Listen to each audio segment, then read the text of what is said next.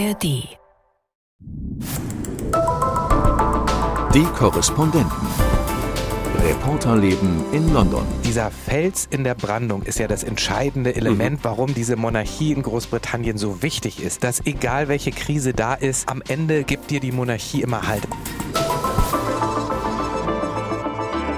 Herzlich willkommen zu unserem Podcast Die Korrespondenten in London. Heute mit Gabi Wiesinger, Hallo. Sven Lohmann. Hallo. Mein Name ist Christoph Prössel. Wir müssen reden über einen historischen Tag in Nordirland. For the very first time, a nationalist takes up the position of First Minister. Das ist Michelle O'Neill, stellvertretende Vorsitzende von Sinn Fein, der Partei also, die sich für eine Vereinigung von Nordirland mit der Republik Irland einsetzt. Sie ist die erste Politikerin ihrer Partei, die nun das Amt der First Minister, der Ministerpräsidentin von Nordirland bekleidet. Es ist das erste Mal, dass eben der sogenannte First Minister nicht von der britisch-loyalistischen Seite gestellt wird, sondern von einer irisch-republikanischen Partei. That such a day would ever come was unimaginable to my parents' and grandparents' generation. Die Generation der Eltern und Großeltern hätten sich das nicht vorstellen können, sagte Michelle O'Neill. Was bedeutet das für Nordirland? Ist der Frieden gesichert? Sind die Konflikte ausgeräumt? Ist eine Vereinigung auf der irischen Insel in greifbarer Nähe?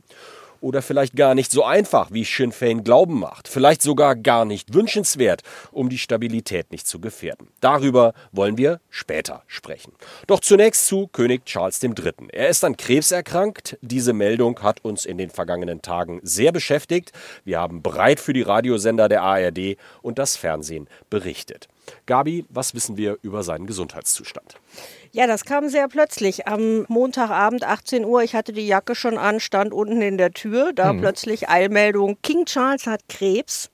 Ja, und dann ging's rund. Ähm, also wir wussten dann, dass es kein Prostatakrebs ist. Er wurde ja an der Prostata behandelt vor äh, ungefähr zehn Tagen. Und ähm, in dem Zusammenhang wurde Krebs gefunden, teilte der Palast mit, aber eben nicht Prostatakrebs. Aber wir wissen eben nicht, welche Art von Krebs. Wir wissen nicht, in welchem Stadium, obwohl Premierminister Sunak dann äh, sich am Tag darauf irgendwie ein bisschen verplapperte und sagte, zum Glück ist der ja früh gefunden worden. Aber äh, da hört man im Hintergrund, dass das möglicherweise keine belastbare Aussage gewesen sei. Also, ähm, der Palast hat gesagt, er sei so offen mit dieser Diagnose umgegangen, um Spekulationen zu vermeiden. Man sieht, das hat super funktioniert, weil es wird natürlich überall spekuliert, ähm, wie es denn jetzt weitergeht, wie schlimm es wirklich ist und was das für Konsequenzen haben wird. Und ähm, der Palast hat gesagt, Charles sei zuversichtlich. Wir haben ihn ein paar Mal ganz kurz gesehen, so im Auto vorbeifahren. Er hat eine Behandlung begonnen und er sah gut zurecht aus. Aber was sagt das am Anfang einer Behandlung schon? Und ähm, ja, zur Konsequenz hat das jetzt, dass äh, andere für ihn einspringen müssen, die Jobs äh, vor der Tür machen müssen, um das mal so zu sagen. Ähm, und er sagt aber, er wolle weiter eben die Regierungsgeschäfte machen, die nur er als König machen kann, die Regierungspapiere lesen, Unterschriften leisten, wöchentliche Termine mit dem Premierminister, die er jetzt als Schalten machen wird. Also es wird so eine Art Homeoffice wie in Covid-Zeiten für König Charles jetzt geben.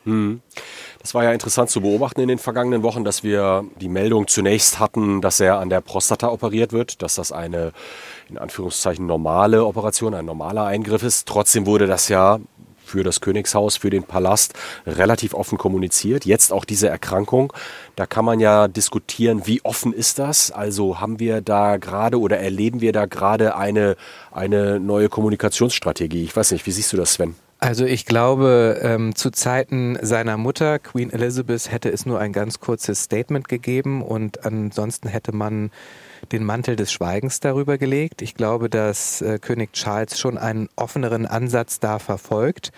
Ähm, man hat ja die Veröffentlichung und die Preisgabe, dass er einen Eingriff an seiner Prostata vornimmt, damit begründet, dass er auch eine Art Aufmerksamkeit schaffen möchte, ähm, dass man zur Vorsorge geht.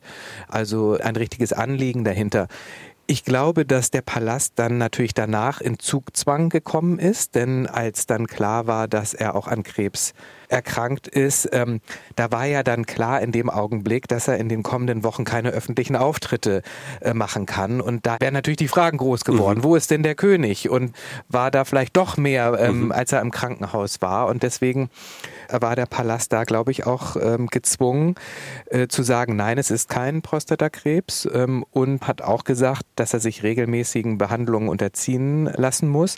Also ich glaube, zum einen ist das schon auch eine neue Art von Offenheit, aber hier an der Stelle haben sie dann doch auch mehr äh, kommunizieren müssen, weil sie eben einmal die Tür aufgemacht haben. Aber ich glaube ganz klar, unter seiner Mutter hätte das so nicht funktioniert. Wir haben ja auch äh, unterschiedlichen Umgang damit erlebt. Jetzt äh, Prinzessin Kate ähm, ist ja auch krank für längere Zeit. Sie hatte eine Unterleibsoperation und da wissen wir nicht, was dahinter steckt, was da genau passiert ist. Es war auch sehr überraschend, dass sie zunächst zwei Wochen im Krankenhaus bleiben musste und das heißt, sie fällt jetzt bis Ostern aus. Das ist eine ziemlich lange Rekonvaleszenz und ähm, sie ist auch heimlich aus dem Krankenhaus gegangen, wofür mhm. ich auch vollstes Verständnis habe, wenn man schlecht aussieht, möchte möchte man nicht noch auf den Titelseiten ja. der Zeitungen äh, landen, während Charles auch dieses Öffentlichkeitsmanagement sehr gut gemacht hat. Hier mal zeigen, da mal winken, mhm. demonstrieren. Der Mann ist äh, standing up und äh, man sieht ihm eigentlich nichts an. Und vielleicht und, auch ein Schutz für Kate, richtig? Mhm. Um, genau, also es wird jetzt mhm. viel über ihn geschrieben und ja. äh, das ist so ein bisschen in den Hintergrund gerückt. Und um das auch nochmal aufzugreifen, Sven, was du gesagt hast, Charles wurde ja wirklich außerordentlich gefeiert dafür, dass er mhm. seine Prostatadiagnose öffentlich gemacht hat. Und es gibt sehr viele Reaktionen von mhm. Ärzten, die sagen, ich habe noch nie so eine Nachfrage mhm. nach Vorsorgeterminen, nach Informationen ja. erlebt. Unser König hat es dazu gebracht, Männer über Dinge reden zu lassen, über die sie nicht reden wollen. Und das äh, äh, hat also Erfolg gehabt. Ja. Ähm, jetzt übernimmt ja auch äh, Prinz William wieder zahlreiche Termine. Wie vorbereitet ist er eigentlich, Gabi? Wie ist dein Eindruck? Das ist jetzt eine gute Frage. Da werden auch schon wieder, finde ich, hier in den Zeitungen so ein paar Schlagzeilen. Äh, da kann es einem schon so ein bisschen schwummerig werden, weil die Daily Mail, die jetzt sagen wir mal nicht für ihre ähm, zurückhaltende Einordnung der Sachverhalte bekannt ist, schreibt, This is a potential constitutional crisis. Also wir stehen hier an einer konstitutionellen Krise für den Palast und an immense burden on William, ähm, unglaubliche Belastung Belastung für William. Und warum konstitutionelle Krise? Ja, weil die Stabilität, die das Königshaus eigentlich bietet, bieten soll, auch gerade in politisch turbulenten Zeiten, die sich im Parlament äh, abspielen, äh, diese Rolle dann plötzlich nicht mehr erfüllen kann, wenn eben der Stabilitätsfaktor oben der König äh, angeschlagen ist, schwach ist. Und das ist natürlich auch, da sind wir wieder bei der Queen, ähm, warum Diagnosen mhm. hinter der Palastmauer blieben, weil keine Verletzlichkeit, keine Schwachheit öffentlich gemacht werden sollte. Der Vater von Königin Elisabeth, Georg VI., hatte ja Lungenkrebs und das ja. hat man weder der Öffentlichkeit noch ihm erstmal gesagt. Und äh, das zeigt doch schon eine Entwicklung. Ja, und ich meine, William hatte sich ja auch zurückgezogen, eben um sich um Kate und die Kinder zu kümmern. Und jetzt musste er früher wieder raus, als er eigentlich äh, sollte. Er hatte einen Auftritt, wo er sehr locker und lustig war. Er hat Gags gemacht und also professionelles Auftreten. Ich lasse mir nichts anmerken. Es ist Business as usual. Und natürlich hat William nicht diese Lebenserfahrung, die Charles hatte, als er König geworden ist, weil er ja nun wirklich 73 Jahre darauf gewartet hat. Und ich weiß auch nicht, inwieweit ähm, William schon in Dinge eingebunden war, was Charles für die Queen dann schon immer mal mhm. übernommen hat, tatsächlich auch diese Regierungspapiere, äh, State Opening of Parliament zu machen. Also Charles war schon ähm, sehr eng dran an den Aufgaben der Queen. Mhm. Aber ehrlich gesagt, ich mache mir keine Sorgen, mhm. wenn da was wäre und William ist 41 Jahre alt. Ich meine, ja. das ist ein erwachsener Mann. Ja. Das ist zwar echt eine Herausforderung, aber ich glaube nicht, dass das Königreich zusammenbricht. Genau, du hast den Konjunktiv verwendet, das auch nochmal ja. ganz deutlich äh, zu unterstreichen, wenn das wäre äh, der Fall, damit wir das an der ja. Stelle auch nochmal sehr klar kommunizieren. Man hört natürlich aber auch immer, dass äh, im Prinzip seit seiner Geburt wird äh, William darauf vorbereitet, irgendwann König zu sein. Und ähm, ich glaube, dass äh, hinter den Palastmauern schon relativ viel dann auch mit ihm kommuniziert wird. Und ich glaube auch, dass Charles ihn schon einbindet, dass der schon schon auch weiß, was sozusagen das rein Formale mit sich bringt. Ne? Ja, die zweite klar. Frage, und das ist total spannend, was Gabi sagt, ist ja, dieser Fels in der Brandung ist ja das entscheidende Element, warum diese Monarchie in Großbritannien so wichtig ist. Dass egal welche Krise da ist, am Ende gibt dir die Monarchie immer Halt. Das haben wir in der Corona-Pandemie ja ähm, par excellence äh, gesehen und erfahren. Und da glaube ich, ist eher dann das Problem, dass natürlich die Briten, die kannten jetzt die Queen, diese Dame, die irgendwie äh, ja das ganze Leben lang immer da war und Halt geboten hat. Ähm, auch Charles, der quasi ja mit seinen 75 Jahren ja auch so eine Aura äh, von großer Verantwortlichkeit ähm, ausstrahlt. Ne? Das ist bei William natürlich äh, anders. Der ist eher der junge Familienvater und so gibt er sich auch. Ähm, ob der quasi diesen Halt, den seine Eltern und seine Großmutter ähm, ausgestrahlt haben. Ob er das auch bieten kann, das ist dann eine andere Frage. Aber auf der anderen Seite kennt man ihn natürlich auch schon seit äh, über 40 Jahren. Was auch interessant ist, ähm, es hieß ja immer so, Charles wird so ein Übergangskönig werden, eben weil er äh, schon ein recht hohes Alter hat. Und ähm, auch jetzt wird mal wieder so Bilanz gezogen nach dem Motto, er hat uns eigentlich alle überrascht, Ja. wie schnell er diese Rolle angenommen hat, wie selbstsicher er sich da bewegt, wie gut er den Pfad geht zwischen politischer Einmischung, Zeichen setzen, aber doch nicht anecken. Sein politisches Engagement darf man ja wahrscheinlich gar nicht sagen, aber sein Engagement für ähm, Umweltthemen, dass er zu den COP-Gipfeln reist, dass er da eingeladen wird. Und er, er hat wirklich eine große Strahlkraft auch nach außen hin entwickelt äh, Ja. in dieser Rolle. Und darum ist es jetzt eigentlich umso bedauerlicher, dass er jetzt eingebremst wird an dieser Stelle. Ich würde ganz gerne noch reden über äh, eine Person, äh, Prince Harry, der angereist ist aus den USA. Was sagt uns das eigentlich? Deutet das auf eine Verbesserung der Beziehungen hin zwischen Prince Harry und seiner Familie hier in London? Wie müssen wir das bewerten?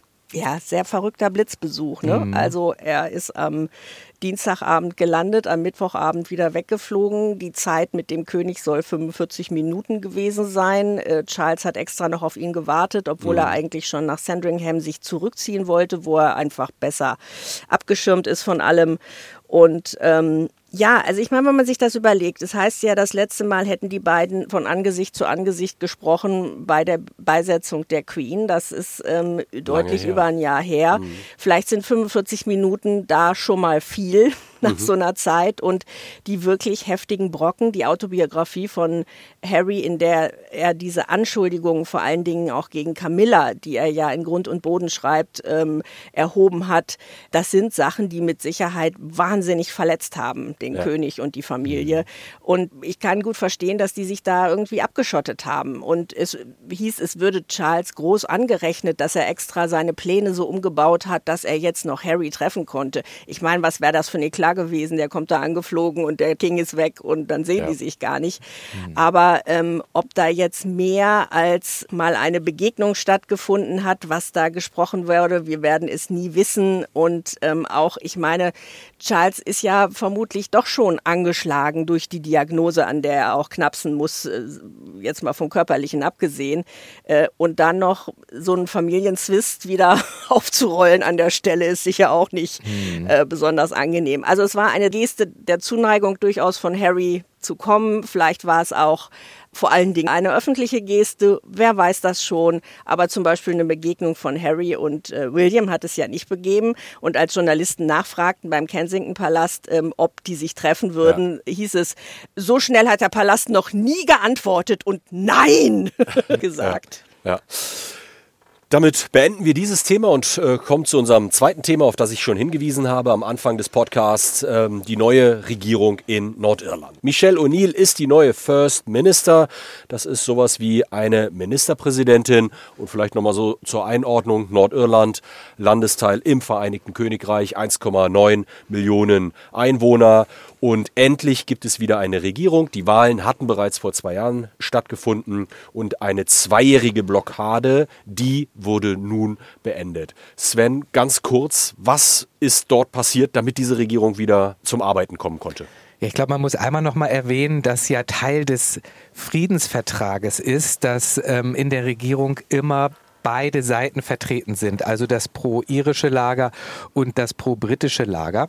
Und Sinn Fein ist ja ähm, bei der Wahl vor zwei Jahren als die stärkste Kraft hervorgegangen und äh, die pro-britische DUP ähm, hat sich aber dieser Regierungsbildung verweigert. Das muss man, glaube ich, noch mal einmal erwähnen, weil man ja immer sonst die Frage stellt, ja, dann verweigern sie sich halt, dann gibt es eine andere Koalition. Nein, das geht halt in Nordirland nicht und deswegen war das auch so entscheidend. Und ähm, ich glaube, das hat relativ viel Emotionales, weil die pro-britische DUP und auch andere Parteien aus dem Lager ja seit dem Brexit ähm, diese Sorge haben, dass sie abgekoppelt werden ähm, innerhalb des Vereinigten Königreichs von Großbritannien, zu denen sie sich ja zugehörig fühlen und natürlich auch durch diesen Wahlsieg von Sinn Fein ähm, jetzt das Gefühl haben, wir waren immer die stärkste Kraft in Nordirland und jetzt sind wir es zum ersten Mal nicht mehr und auf absehbare Zeit wird das wahrscheinlich auch so bleiben, weil es einfach auch mehr Menschen gibt in Nordirland, die sich der pro-irischen Seite zugehörig fühlen. Und man hat damals gesagt, man ist nicht einverstanden mit den äh, Brexit-Regeln, äh, mit den Handelsregeln, äh, ursprünglich aus dem Nordirland-Protokoll. Das wurde ja dann nochmal modifiziert, heißt jetzt äh, Windsor Framework. Und das ist der Grund, äh, solange es da keine Verbesserungen gibt, solange man nicht das Gefühl hat, dass Nordirland auch als voller Bestandteil des Vereinigten Königreiches gilt, äh, möchte man nicht in diese Regierung eintreten. Und die britische Regierung hat dann Zugeständnisse gemacht. Sie haben die ähm, Handelsregeln nochmal so aufgeweicht, dass ähm, es weniger Kontrollen gibt. Es gab nochmal äh, ein milliardenschweres äh, Programm und es gab dann auch noch mal so ein paar Formulierungen, wo dann noch mal betont worden ist, dass Nordirland ein Teil des Vereinigten Königreichs ist, also so eine Art von von Schutzring noch mal gezogen worden ist, um quasi der pro-britischen Seite zu signalisieren, ihr gehört in unsere Union. Gabi, kannst du noch kurz ja. ergänzen, sind die Europäer eigentlich zufrieden damit? Ja, also ich habe so gedacht, naja, mit Geld kann man ja alles lösen, also da wird jetzt ordentlich Kohle hingeschoben und ähm, was auch diese Sicherung angeht, äh, da steht dann zum Beispiel in diesem Papier, Nordirland darf niemals als Drittland oder als Mitglied des EU-Binnenmarktes bezeichnet werden, mhm. so böse Worte. Mhm. Und ja, die EU hat gesagt, sie würde sich das genau angucken, mhm. was da noch an Schräubchen gedreht worden mhm. ist in der Flexibilität Flexibilität des Windsor Frameworks. Sie sagen aber auch, sie haben da eigentlich großes Vertrauen, dass das Vereinigte Königreich seine Verpflichtungen im Rahmen dieses Windsor Frameworks wahrnimmt und nicht über das Ziel hinausschießt und da nichts vereinbart hat, was der EU nicht äh, passen könnte oder was diesen Rahmen sprengt, der da vereinbart ist. Ja. schauen wir mal. schauen wir mal. ja, man merkt ja auch, dass die Beziehungen sich schon auch ein bisschen verbessert haben, so auf ja. der Arbeitsebene. Also ähm, die EU ist ja vorher auch konsultiert worden, die haben Informationen bekommen. Es gibt ja auch so ein gemeinsames Treffen regelmäßig, wo dann äh, sich ausgetauscht wird, wie, wie, wie läuft es in, in Nordirland. Und ich glaube, dass da schon die EU auf der einen Seite gelassener geworden mhm. ist ähm, über die Jahre und glaube ich auch jetzt dieses Thema nicht nochmal so hochkochen möchte, dass es da wieder ein Problem gibt und ja. wieder kommen die alten Debatten und wieder der Brexit und ich weiß nicht was. Ähm, wir müssen natürlich abwarten, wenn Sie jetzt das Kleingedruckte gelesen haben, wie dann die Stellungnahme ausfällt. Aber so das ganze Gemurmel und ja. diese ganze Geräuschkulisse drumherum, die deutet eigentlich darauf hin, dass da von Seiten der EU äh, keine großen äh, Einwände kommen. Das heißt, erst einmal haben wir den Eindruck, äh, der Weg ist frei für diese neue Regierung. Michelle O'Neill, stellvertretende Parteivorsitzende von Sinn Fein, wird First Minister. Das erstmals. Ich hatte ähm, die Möglichkeit, äh, an einer Pressekonferenz teilzunehmen äh, für die Auslandspresse hier in London. Da ist Michelle O'Neill aufgetreten und Marie-Lou MacDonald. Das ist die Parteichefin von Sinn Fein. Die ist allerdings aus Dublin angereist. Das heißt, Sinn Fein, das finde ich auch ziemlich interessant, muss man vielleicht auch nochmal erklären, ist eine Partei, die sowohl in Nordirland als auch in der Republik antritt und die sich einsetzt für die Vereinigung. Und jetzt kann man sagen, gut, es gibt zwei große Aufgaben. Das eine ist einfach mal wieder Day-to-Day-Business, also mhm. ein Landesteil, in dem viel liegen geblieben ist, wo eine Regierung jetzt auch einfach viel zu tun hat. Und zweitens gibt es, weil Sinn Fein jetzt an der Macht ist, gibt es da doch noch diese Ebene Vereinigung. Zwei riesige Aufgaben, die die beiden sich also äh, vorgenommen haben, die vor allem äh, Michelle O'Neill sich vorgenommen hat. Und es war ganz interessant bei dieser Pressekonferenz zu erleben, wie stark die doch auf das Thema Vereinigung setzen. Sie möchte Ministerin für alle sein, hat sie nochmal betont. Sven, für wie wahrscheinlich hältst du das, eine Vereinigung auf der irischen Insel? Also wenn man die Perspektive, die Sinn Fein selber aufmacht, bis 2030 soll es ein Referendum äh, geben, dann kann man da nur schwer dran glauben. Denn wir haben in den, in den vergangenen Jahren ja dieses Thema gar nicht so richtig äh, auf der Agenda gehabt. Ähm, da gibt es natürlich auch große Ziehkräfte aus dem pro-britischen Lager, die da komplett dagegen sind. Wenn man sich die Umfragen anguckt, dann ist man weit davon entfernt, dass eine Mehrheit, und die braucht es ja auch, bis es überhaupt äh, zu einem Referendum kommt, in den Umfragen sagt, ja, wir wollen diese Wiedervereinigung haben. Auf der anderen Seite haben wir jetzt natürlich diese besondere Situation, da auch in der Republik Irland ja gewählt wird in den nächsten Monaten und Sinn Fein laut den Umfragen dort auch große Chancen hat, dass Sinn Fein sozusagen im Norden und im Süden an der Regierung ist und dann natürlich die Weichen stellen kann für so eine Wiedervereinigung. Sie kann die Debatte anregen, sie kann Fragen beantworten. Es knirscht ja in vielen Bereichen. Also es ist ja nicht so einfach, diese beiden Landesteile äh, zu vereinen. Unterschiedliches Gesundheitssystem, unterschiedliche Währungen, um nur, nur zwei Punkte zu nennen. Ähm, das sind große Aufgaben. Ich halte es für viel zu ambitioniert zu mhm. sagen bis 2030. Ich glaube aber, dass wir erleben werden, dass es eine viel stärkere Debatte gibt. Möglicherweise sorgt das dann auch vielleicht nochmal zu einer Veränderung in den Umfragen. Das ist die Argumentation von Marie-Lou MacDonald. Genau. Möglicherweise. Mhm. Aber ich glaube, die Perspektive, die muss man weiterfassen. Mhm. Ich glaube aber, dass durch die Intensivierung dieses Themas auch der Widerstand äh, auf der anderen Seite wieder geweckt wird und größer wird.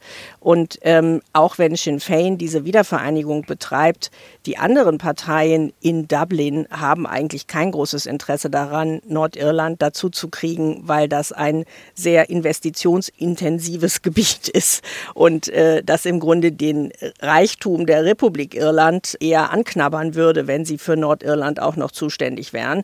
Und dann haben wir die absurde Situation in London, in Westminster, wo, sagen wir mal so, die Liebe zu Nordirland auch eher eine politische und nicht eine emotionale ist. Mhm. Und man genau weiß, ähm, in London dürfte man nie sagen, äh, das ist uns egal, was mit Nordirland passiert, zieht in Frieden, macht die Wiedervereinigung. Aber ähm, man hat es eben jetzt auch ja wieder durch die letzten vier Jahre gesehen, was London da eigentlich, um es mal so zu formulieren, immer am Hacken hat mit Nordirland, wenn ja. die Dinge da nicht funktionieren, wenn da Geld reingepumpt werden muss, wenn da ähm, versucht werden, werden muss, die Leute wieder an einen Tisch zu kriegen. Ähm, also das bleibt ein spannendes Thema. Ja, und ich habe äh, richtig Lust bekommen. Ich glaube, wir müssen uns da ransetzen. Mhm. Also kommt jetzt die Wiedervereinigung Arbeitstitel. Mhm. Was bedeutet das eigentlich äh, vom politischen Standpunkt aus? Was bedeutet das aber auch ökonomisch, äh, sozialpolitisch? Wir haben es angesprochen, äh, Gesundheitssystem angleichen, Rentensystem angleichen. Ja, ist ja auch möglicherweise, und so will das, glaube ich, Sinn Fein auch verkaufen, eine wirtschaftliche Chance für diese Insel.